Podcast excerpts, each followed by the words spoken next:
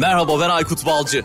Artık ofiste beraberiz. Günlük çalışma ortamında yaptığımız sohbetleri, kahve aralarında konuştuğumuz hikayeleri, keyif aldığımız her şeyi ve çok daha fazlasını Hedef Filo'yla Değişik Kafalar podcast'inde konuğumla birlikte konuşuyoruz. Biz değişik kafalarız. Hedef Filo'yla Değişik Kafalar podcast'inin yeni bölümünden herkese merhaba. Bu bölümde Hedef Filo'nun yeni dijital markası Flamingo'dan bir konuğumuz oluyor ve konuğum şu anda karşımda kıdemli Flamingo müdürü Ali Mutlu Direk. Ali merhaba, selamlar, hoş geldin. Merhaba Aykut, hoş bulduk. Nasılsın? Teşekkür ederim. Her şey yolunda. Sen de iyisin inşallah.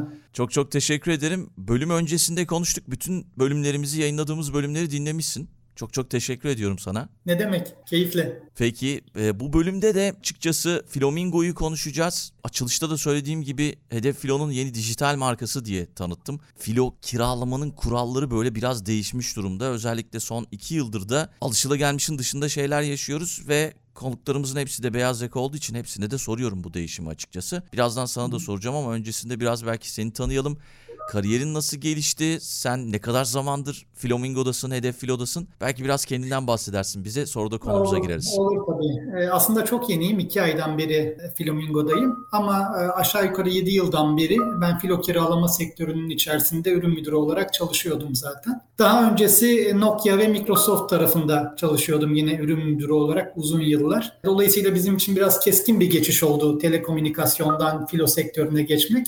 Ama ürün müdürleri için bu pek de şey değil. Challenging bir şey değil. Sadece birazcık sektörü, pazarı, dinamikleri anlama işi aslında. Telekomünikasyon sektöründe çalıştıktan sonra Hedef Filo'ya geçtin ve son iki aydır da Flamingo'dasın. Doğru anladım Evet, doğrudur, doğrudur. Peki ya Hedef Filo'da yaptığın işten farklı olarak ne yapıyorsun şu anda? Aslında e, ilk baktığımız şey tabii Flamingo biraz daha dijital bir marka olarak konumlanmış bir durumda şu anda. E, tabii e, bu değişen son iki yılda değişen dünyayı birazcık analiz etmeye çalıştık gelir gelmez. Neler oluyor neler bitiyor dünyada bunun Türkiye'ye etkileri ne? Tabii ki bunun ucundaki en radikal değişimi sağlayan şey doğal olarak bu Covid ve Covid'in arkasından gelen sıkıntılı günler her anlamda. Dolayısıyla dünyada değişen bir pazar var ve değişen bir tüketici davranışları var. Bunların içerisinde en kritik olanı bence online'a geçiş aşaması oldu. Çünkü çok radikal bir şekilde geldi. Her alana geldi. E, sadece iş değil özel yaşantıya da geldi. Eskiden insanlar evlerinden çıkıp marketlere gidip alışveriş yapıp geliyorken şimdi kapılarına her şeyi sipariş eder hale geldiler. Böyle bir değişim çok hızlı gerçekleşti. Bu da peşinden daha radikal bir şey getirdi bence. Pek çok insanın bunu gördüğünü düşünüyorum. E, bu da marka sadakatinin yıkılması. Kesinlikle Çünkü, katılıyorum. Çünkü e, insanlar bir takım şeyleri belli yerlerde bulamadıklarında farklı yerlerden bu siparişlerini veriyor oldular ve bunlar belki daha hızlı, daha iyi ve daha kişiselleştirilmiş bir deneyimle kapılarına geldiğinde ya ben niye o tarafa 5 lira daha fazla vereyim ki bu tarafta beni daha mutlu eden bir çözüm varmış ben bunun farkında değilmişim gibi bir davranış tarzı ortaya çıktı.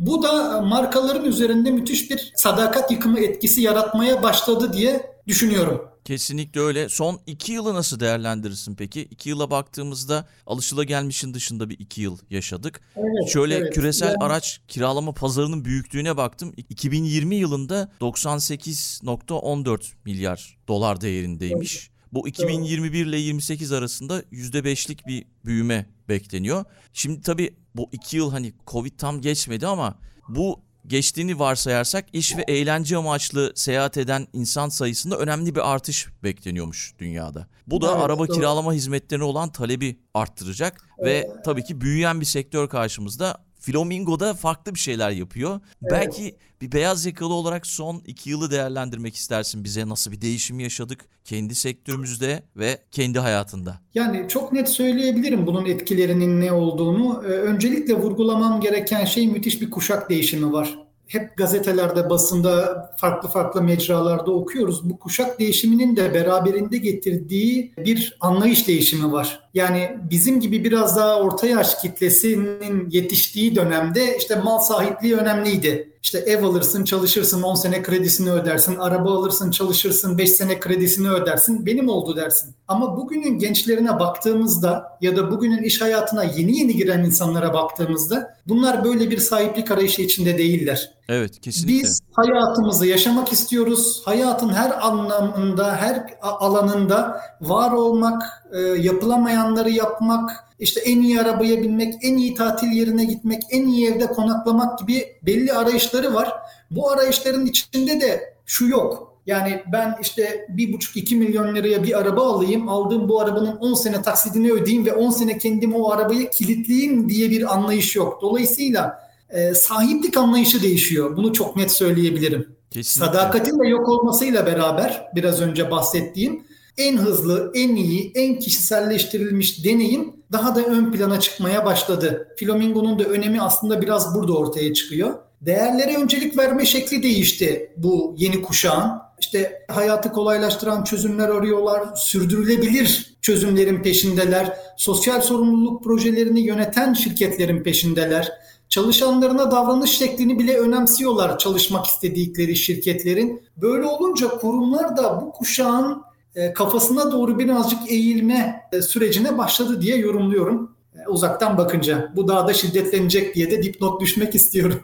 Kesinlikle yani Z kuşağını ve Y kuşağını da bunu dahil edebiliriz herhalde. O Y kuşağı tabii, da tabii, biraz tabii. farklı düşünüyor. Ben tam ben Y kuşağı değilim ama yani tabii bu bakış açısı kuşak kuşak ayırmak doğru değil belki ama yeni nesil böyle düşünüyor. Artık sadece araç kiralama değil, giysiler kiralanıyor, işte çeşitli araçlar kiralanıyor. Elektronik eşyalar bile kiralanmaya başlandı yurt dışında. Doğru.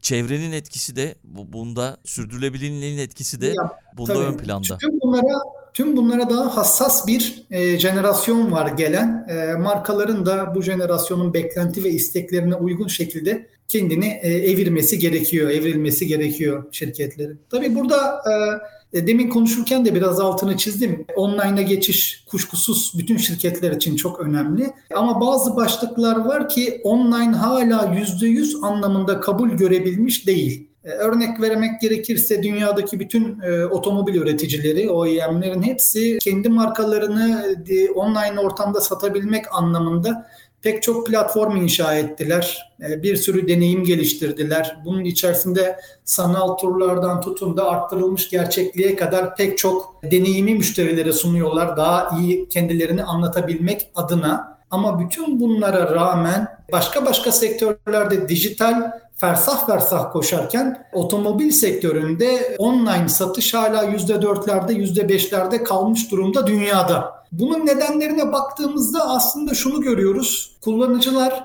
arabanın araştırılmasını, karşılaştırılmasını, teknik speklerine bakmasını ve benzeri her şeyi dijitalde yapabiliyor. Bunu yapmaktan da müthiş bir keyif alıyor. Ama iş final noktaya geldiğinde yani para ödeneceği zaman ve sözleşme şartları konuşulacağı zaman mutlaka karşısında bir insan olsun istiyor. Bir, iki mutlaka o araca dokunmak ve mümkünse bir deneme turu atmak istiyor. Bu da bu işin e, ilginç tarafı aslında. Kesinlikle katılıyorum ama araç üreticileri de artık bu modellere geçmeye başladılar. Geçtiğimiz hafta bir haber okudum bilmiyorum denk geldin mi? Yanılmıyorsam BMW bir abonelik sistemi başlatmış ve sosyal medyada da bu Almanya'da da tartışıldı. Bu koltuk ısıtmaları vardır biliyorsun araçların. Bunu abonelik sistemiyle yapmaya karar vermiş BMW. Yani Doğrudur. ve tartışmalara yol açtı. Bu zaten bu aracın içerisinde olması gereken bir şey değil mi diye söylendi. Evet. Ama işte bu abonelik sistemi hızla işte moda, sağlık, yemek, Tabii tabii, her alanda, her otomotiv alanda. her alanda karşımıza çıkıyor. Bu ilginç bir şey mesela. İlk başta biz, bizim gibi X kuşağı belki biraz yadırgayabilir ki ben de öyle yadırgadım biraz ama Z kuşağı için bu normal bir şey geliyor. Çünkü çevrim içi içerik hizmet ürün tüketimi konusunda onlar ön plandalar yani. Doğru. Kesinlikle haklısın. Ee, yakın zamanda gene bunlar e, farklı mecralarda çıkan haberlerdi. Büyük telekom üreticileri, telefon üreticileri dahi yeni geliştirdikleri, üzerinde çalıştıkları elektrikli araçları abonelik modeliyle müşterilerine e, sunacaklarına dair e, haberleri piyasaya yaydılar. Bu otomobil sektöründe de gelişecek bir şey. Zaten hani önümüzdeki 5-10 seneye baktığımızda iki tane e, fevkalade önemli trend var. Bunlardan bir tanesi dünyanın yavaş yavaş online'a doğru taşınması. İkincisi de bu abonelik modelleri. Telefonun bile abonelik modeliyle kullanılabildiği bir devire geldik aslında. E, tabii bu abonelik modellerinin ön plana çıkmasındaki sebep sadece üreticilerin bu yeteneğe sahip bulup bunu sunabiliyor olmaları değil. Arkasında başka nedenler de var. Birinci neden işte elektrikli araçlar geliyor. Senin de kafanda vardır. Pek çok insanın kafasında da var. Ya işte biz bunu alacağız. Pili bitecek mi? Ne kadar dayanacak? Ömrü ne kadar olacak acaba? Soru işaretleri var insanların. Dolayısıyla ben bunu satın almadan önce bir deneyeyim diyen kitle de var. Ya da teknoloji o kadar hızlı değişir hale geldi ki eskiden 2-3 senede bir meydana gelen ya da yılda bir kere çıkan flagship cihazların yerine artık neredeyse 3 ayda bir 6 ayda bir flagship cihazlar çıkıyor. Amiral gemisi tabir ettiğimiz cihazlar çıkıyor son teknoloji. Tüketici de doğal olarak parasını bir yere bağladığı zaman bu bir araba olsun 6 ay sonra bunun çok daha iyisini geleceğini bildiği dünyada elindeki aracın çok da değerli olmayabileceğini ya da daha yeni teknolojik bir aracı kullanmak isteyebileceğinin farkında o zaman ya abonelik modeline geçerim. 6 ay onu kullanırım. Onun işi bittince yenisi çıkınca dönerim. Yenisine hayatıma devam ederim. Gibi beklentiler de var. E bir de bütün bunların üzerine e, dünyada bu tedarik sıkıntısıyla başlayan arkasından dünyanın bütün ülkelerinde şu anda var olan neredeyse enflasyon gerçeği, ekonomik sıkıntılar vesaire. E, bütün bunları üst üste koyduğunuzda hele bir de Türkiye'nin ekonomik gerçeğini koyduğunuzda araçlar artık çok çok kolay ulaşılabilen değerler olmaktan çıktı. Dün gazetede haberi vardı. Giriş seviyesi araçlar neredeyse 700 bin lira seviyelerinde. Şimdi buralara geldiğinizde doğal olarak abonelik modelleri siz istemeseniz de hayatın içerisinde fazlasıyla kendine yer bulacak ve tercih edilecek. De bazen ama çok önemsiyoruz bu araç araba olayını Türkiye özellikle amaç olarak görüyoruz ama adı üstünde araç yani. Ben doğru, öyle bakıyorum. ee, Araç olarak. Yani. Alanı, e, bu alanı farklı farklı dolduran pek çok şirket var. Gene hedefin e, şirketlerinden biri biliyorsunuz TikTok. O da bambaşka bir amaca hizmet ediyor ve gayet başarılı çünkü bu talebe sahip olan yani beni sadece A noktasından B noktasına en hızlı şekilde götürsün diyen pek çok da kullanıcı var.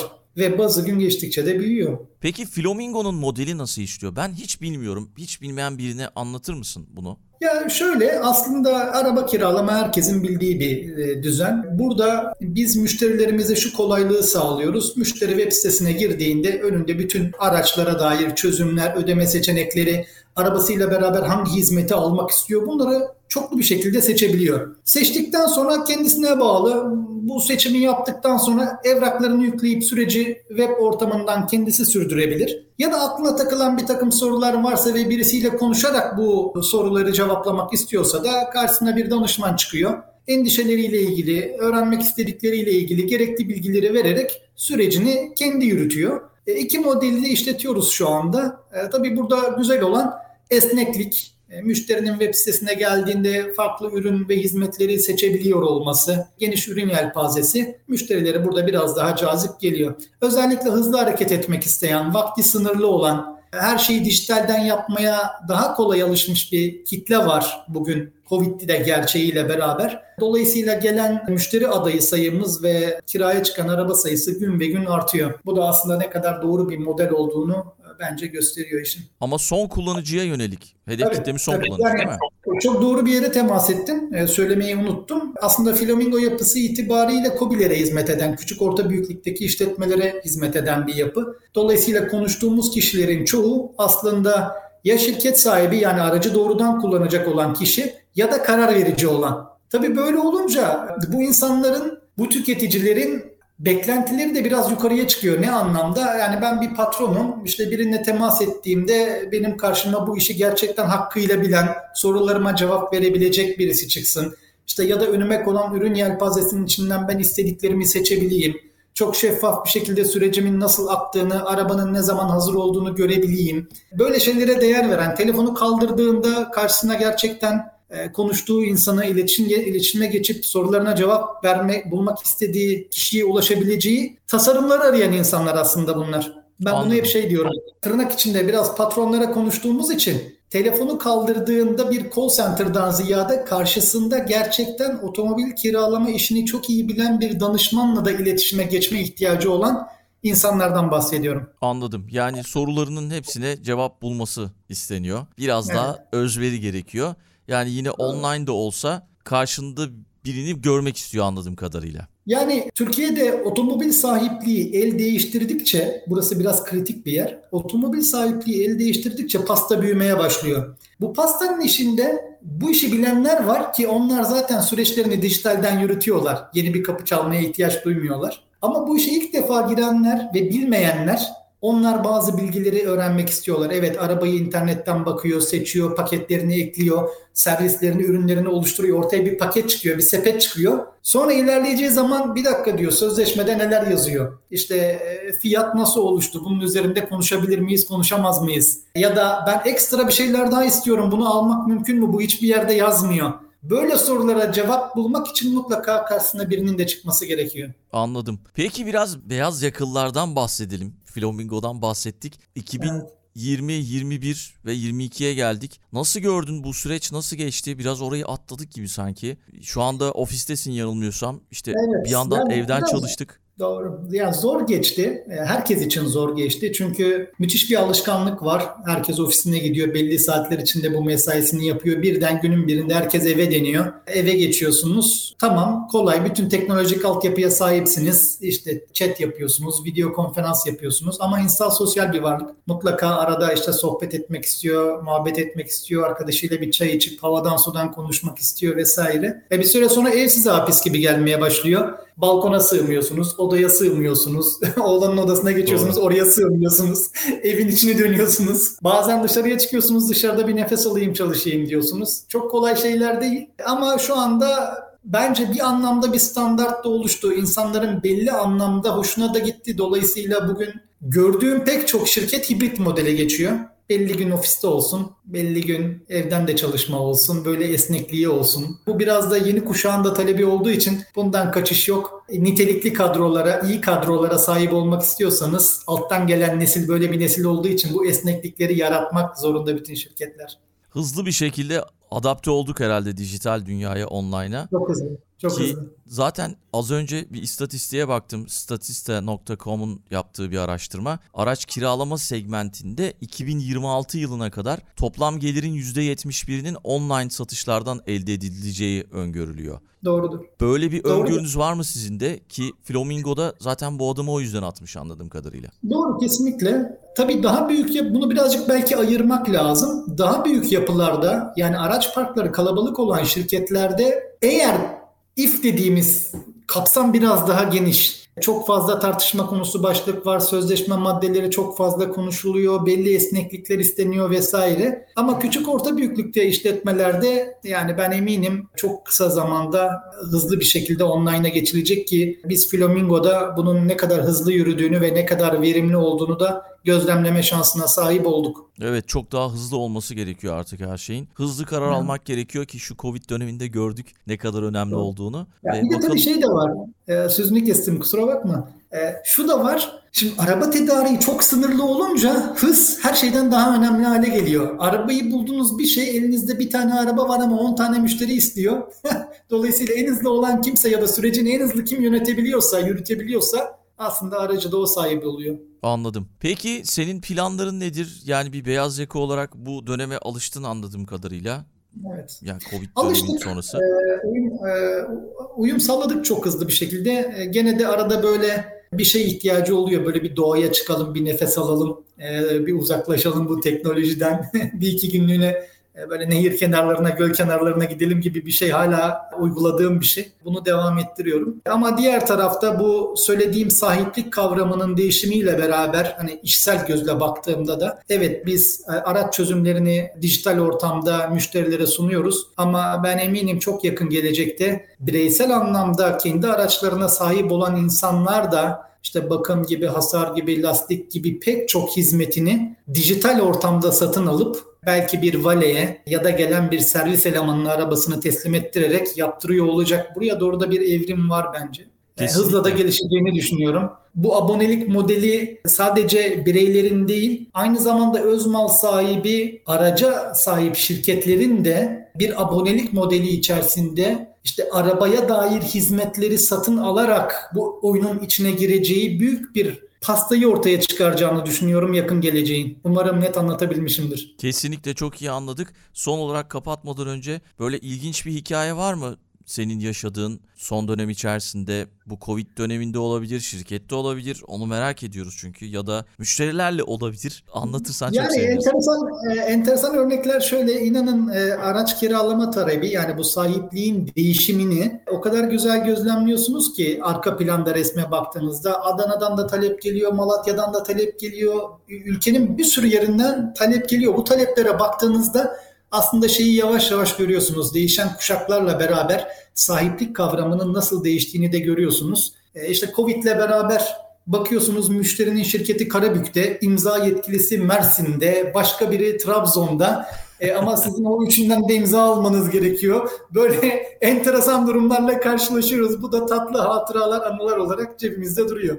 Anladım. Peki çok çok teşekkür ediyorum katıldığın için. Bu bölüm güzel bilgiler verdin. ederim. Ali çok sağ ol. Başarılarının devamını diliyoruz. Podcast'i dinlemeye ederim. devam et lütfen. Senin bölümü de merakla bekliyor olacak herhalde herkes. Tamamdır. Teşekkür ederim Aykut. Görüşmek üzere. Türkiye'nin öncü filo kiralama şirketi Hedef Filo'yla değişik kafalar sona erdi.